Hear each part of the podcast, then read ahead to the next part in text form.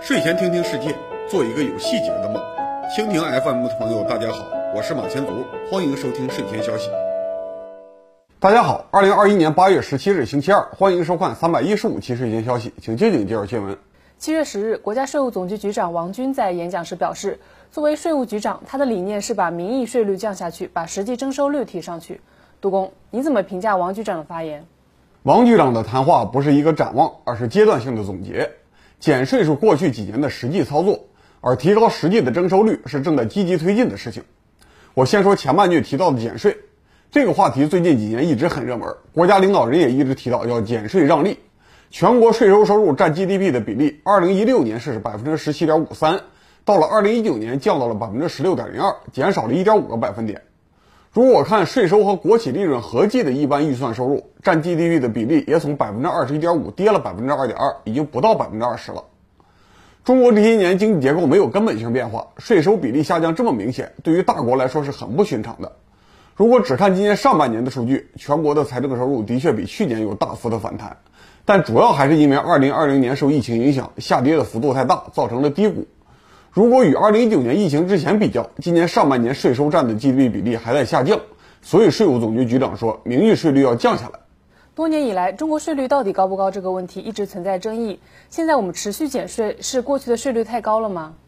很多争议的源头是统计口径有差别。按照经合组织的定义，税收是向一般政府进行的没有回报的强制性付款。这其中包括各种直接和间接税，同时也包括强制性的社保费用。我们可以把中国大陆的一般性预算收入再加上社保基金算到国际意义上的税收。疫情之前的2019年，全国一般预算收入加上三项社保基金收入合计24.8万亿。大家应该记得我们之前反复提醒过，疫情前后的两三年，中国 GDP 都是一百万亿左右，所以这些广义税收占了全国 GDP 的百分之二十四点三，略少于四分之一。四分之一的税在当代世界不算很低，但是也绝对不算高，而且这只是收上来的数字，实际上的税负比例还要扣掉给企业和个人的退税部分。从全球来看，以发达工业国为主的经合组织，二零一八年的平均税收比例是百分之三十四点三，其中欧盟超过了百分之四十，美国虽然相对较低，二零一七年也达到了百分之二十六点八。除了香港、新加坡这种以自由港为基础的城市型经济体，全世界的基本规律是。发达经济体的税负比例高于发展中国家和地区，在经合组织内部，名义税负比例最低的国家是墨西哥，二零一七年只有百分之十六。但我相信不会有人愿意学习墨西哥。现代社会越是发达，公共管理需求越多，或者可以反过来说，只有能把公共领域管理好，资本和优质劳动力才会承认它是一个发达宜居的社会。优质劳动力的比例高了，增加的不只是服务总量，还有服务质量，所以在经济总量增加的同时，税率也上升。另外，为了应付突发事件，为了超前建设基础设施，现在政府基本上都处于赤字预算状态，非常依赖于发行公债来稳定财政。发达国家的政府债务率现在普遍超过了传统安全线，日本最高达到了百分之二百以上，美欧普遍超过百分之一百，就连财政最稳健的德国也超过了百分之七十。从长期来看，民间资本之所以愿意买新发行的国债，一个重要原因就是信任政府的征税能力。最近几年，国内外媒体都非常关注中国的实际债务率。税前消息之前多次分析过西部地方债，到二零二零年末，地方政府的表内债务率很低，大约只有百分之二十五左右。但是相当多地方政府的表外债务，比如说国有地方投资平台债，这是很难计算的。虽然中央政府经常吓唬地方政府，说不会帮他们背包袱，但这主要是指增量债务，已经存在的这些地方债，中央财政肯定还要去承担一大部分。这些可预期的财政负担，最终还是要靠收税来承担。再加上社保、医保基金可预见的亏空，宏观上中国已经没有多少减税空间了。在可预见的将来，随着经济水平接近欧美，反而可能会加税。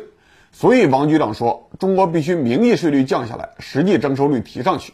这句话意味着，过去我们的名义税率高，实际征收率比较低。那这种现状是怎么形成的呢？八九十年代改革开放早期，中国大陆的名义税率是很高的。比如说，企业所得税长期定在百分之三十三，成本扣除标准也十分严格。当时中央政府希望吸取外国资本，地方政府希望比自己的邻居吸取更多的资本，所以他们都急着把实际税率降到有国际竞争力的低水平上。所以中央当时制定了一批全国通行的减免税负条例，比如说前面刚刚提过的出口退税政策。地方政府也制定了一些法规，甚至是土政策，悄悄降低税率。三百一十五期税前消息提到鲁南制药的狗血故事，其中一个重要线索就是创始人用尽了一切手段，把百分之百内资的企业变成了中外合资企业。这在当年非常普遍，甚至根本就是地方政府教他们去做的。在大概二三十年的时间里，各地政府为了竞争，为了本届的政绩，在税收优惠力度上没有最狠，只有更狠。前几年有创业经历的朋友可能都体会过地方政府或真或假的类似承诺。很多地方政府为了名义上收税多，实际上收税少，经常要要求企业年底冲纳税指标，第二年再以各种名义返还。所以不少地方只看名义税收指标相当不错，但实际上的财政收支却很紧张。这类税务上没有底线的竞争，短期内会让个别地区暂时受益，但时间长了对政府和企业都不利。政府损失了财政收入，建不起基础设施。企业总是考虑明年搬到一个税率更低的地方，也不会再做长期的资本投入，总是想追逐短期的利润，不太可能成为行业领袖。二零零八年，国家终于取消了外资合资企业的法定优惠，初步统一了不同性质企业的税务待遇，但是各地的税收优惠竞争仍然还在继续。比如说前几年很著名的新疆霍尔果斯经济开发区，最辉煌的时刻，常住人口也只有几万，但通过税收优惠，这里集中了近千家影视公司，名义上出产了全国一半以上的影视作品。实际上，除了在账面上避税之外，霍尔果斯根本没有任何影视产业。除了一点象征性的税收，当地没有留下任何真实的投资、技术和就业机会。上千家企业保守估计，从国家占了几十亿的便宜。二零一四年开始，中央开始全面清理规范税务优惠政策，明确批评税务优惠政策的无底线竞争扰乱市场秩序，影响宏观调控政策，不再允许各地经济开发区、工业园区自行制定税收优惠政策。已经承诺签约的，要在到期以后终止。霍尔果斯现在的影视产业园已经是一座空城了。二零一八年，国税和地税系统实现了合并，上级政府开始掌握地方的实际税收数据，查看之前不公开的税务优惠协议。地方再想瞒着上级，偷偷给本地的企业输送特殊的税务优惠已经很难了。这就是王局长说的提高实际征收率。税务方面反对无底线的竞争，不仅仅是个国内问题，和国际上的潮流也是一致的。大家可能知道，今年七月份，包括中国在内的 G20 国家经过讨论，达成了历史上第一份关于全球最低公司税率的共识文件。这份协议的核心诉求是要求大型跨国企业必须在实际的经营地缴纳公平的税额，限制各国用降低税率的方式吸引外国资本。以往 G20 国家谈多边协议，好几年都达不成一致意见，这是常态。在这个议题上，就连最近几年关系非常紧张的中美都迅速达成了共识。最低公司税率协议前后只用了半年时间就谈拢了。在经济停滞的年头，各国政府决定联合起来对付资本，当然不会允许地方政府自己和资本结盟。最近，除了海南自由贸易港在关税方面得到了一些优惠之外，其他地方政府如果再偷偷自己减税，估计会受到很严厉的惩罚。接下来，我来分享一些近期简讯。今年我们进行了第七次人口普查，第一财经利用普查数据调研了十年来的人口流动方向。全国三百三十个地级市或者同级的行政区，有一百八十四个市实现了人口增长。一百四十九个市出现了人口下降，只有四个省份的全部地级市都实现了人口增长。第一个是浙江，另外三个比较难猜了：贵州、西藏、海南。贵州和西藏人口增长是因为社会结构相对其他省份落后，反而出生率高。海南人口增长一方面和本地的出生率有关，另外一方面很容易让人联想到东北人口外流。东北三个省只有三个城市人口增长：沈阳、大连和长春，其他地市的人口全部出现了下降。在全国省会都通过集聚全省人口实现增长的背景之下，哈尔滨因此成为了全国唯一人口下降的省会。哈尔滨的人口都下降了，黑龙江的其他地级市人口下降更快。七月十六日，齐齐哈尔市民政局宣布，八年前从富裕县、泰来县划归齐齐哈尔市区的两个镇，还是还给两个县，这说明市区明显扩张不动了。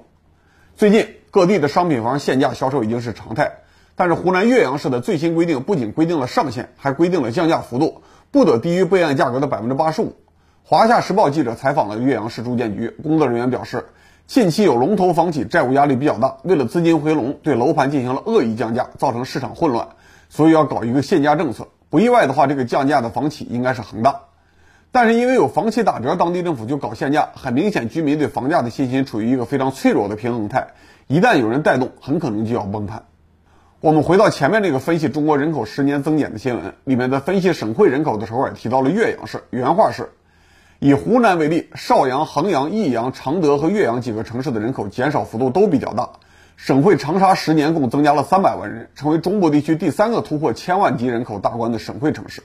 岳阳市处于湖南省的东部，而且和省会相邻，只是市区不像株洲、湘潭那样靠近长沙，房价就已经到了这个地步。就算不考虑房产税，在现在的价格下，中西部其他非省会城市的投资价值也非常值得怀疑了。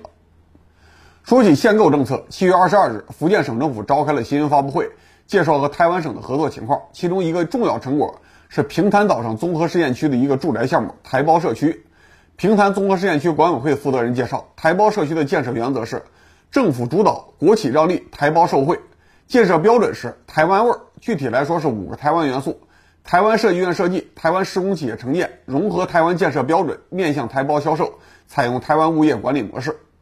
其他几条还可以，但是只面向台湾省级销售这一点，如果换成其他省份，估计早就因为地域歧视在互联网上炸开了。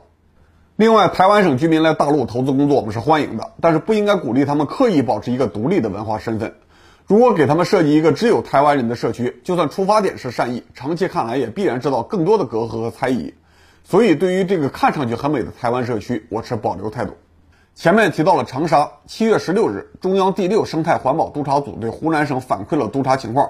发现长沙市生活污水集中收集率是百分之一百点九二。督查组的解释是，湖南省住建厅对城市污水管网改造重部署轻督促。对任务完成情况只调度不核实，所以最后凑出了一个超出百分之一百的数据。在这之前一周，贵州省出了一个类似的新闻。贵州省第八生态环境保护督察组到铜仁市调查发现，当地实际处理污水总量远远大于污水集中收集量，原因是铜仁市刷证剂不区分清水污水，直接送到污水系统去处理。二零二零年，铜仁市中心城区的污水处理厂处理污水比重是百分之二十六点九，其他百分之七十三点一都是清水。与其同时，铜仁市中心城区八个片区基本上都没有完成清水污水的分流工作，大量生活污水直接排放到了河道。铜仁市在贵州市也不算富裕，希望他们最好能够节约点污水处理经费。同样也是七月八日，云南省发现玉溪市通海县在起路湖污染治理工作中，为了达到水质考核要求，采取了弄虚作假手段，干扰了国控水质监测站的采样环境。现在副市长贺斌被带走调查了。这个贺斌副市长，一九八三年从北京大学毕业以后，就在云南省环境科学所当工程师，后来当过云南省环境科学研究院院长、环保厅副厅长，最后才来了玉溪市副市长。看来他是用了非常内行的手段，干扰了国家水质监测点。我能想到的是往检测口倒清水，不知道贺副市长有没有更高明的办法？二百九十四期节目，我们评价过地方政府为了完成上级指标，发奖拉人打疫苗，跨界到其他地区拉人的问题。八月十三日，青岛日报报道。近日，有人员以承诺给付现金奖励为诱饵，违规在城阳区组织了新冠病毒疫苗接种，已经被城阳区公安部门和卫生部门联合查获，正在进一步调查处理。我很难想象有人纯粹为了害人去组织打疫苗，还要给打疫苗的发奖金，这显然是一起典型的地方政府跨界抢人打疫苗事件。另外，八月十三日，江苏泰州医药高新区发布通告，发现部分劳务中介以盈利为目的，组织人员至山东济宁市接种疫苗。并承诺给予奖励补助，对疫情防控工作带来了巨大隐患。目前，该案件公安部门正在侦查，相关组织者已经被行政拘留。我很好奇，这些案子追查到底的话，谁会被算成主犯？第二百八十九期节目，我们关注过海南省要求全省小学毕业生在这个暑假学会游泳的新闻。当时我说，从体育运动的角度来说，教游泳很好，但从安全的角度来说，上策是国家把小孩子集中起来参与水上运动。下策是每个学生安装手环检测位置，免得学会了游泳胆子大了敢去郊区游泳，结果越来越不安全。八月五日，《新京报》报道，江西新余市也在培训全市小学生，要求普遍学会游泳。这篇报道还引用了一组全国数据：中国零到十七岁的青少年儿童最主要的死因是溺水，比例是百分之三十二点五。中国每年五点七万人死于溺水，其中少年儿童占了百分之五十六点零四。这么大的数字的确值得认真对待，我们可以关注一下江西和海南的社会学实验结果。最后，奥运会已经结束了，但还是要和大家分享两个奥运新闻。一个是叙利亚战场上难民儿童举行了帐篷奥运会，另外一个奥运会在我们头顶，在环绕地球的轨道上，国际空间站举办了吹球、体操、游泳和射击比赛。比赛场地看起来很简陋，但是非常有创意，充分考虑了失重状态下的运动方式。二十年前，我看《科幻世界》杂志，就有人提出了一个创意。在失重环境下，要把网球场卷成一个圆筒，然后旋转圆筒产生重力，人类就在这个人工重力下打网球。至于说游泳，现在空间站的场地太小了，将来如果有几百米大小的失重场地，就应该给每个人带上足够大的翅膀，在无水状态下游泳。至于说体操，没有重力限制是很大的帮助，但是没有地面提供的摩擦力和弹跳力，很多剧烈的动作也做不出来。也许体操需要多个人相互传递动量，才能做出漂亮的造型。总而言之，今年这个空间站奥运会是个非常好的开始，期待中国空间站将来先搞一个太空全运会。好，感谢各位收看三百一十五期睡前消息到此结束，我们周五再见。理性观世界，自信看中国。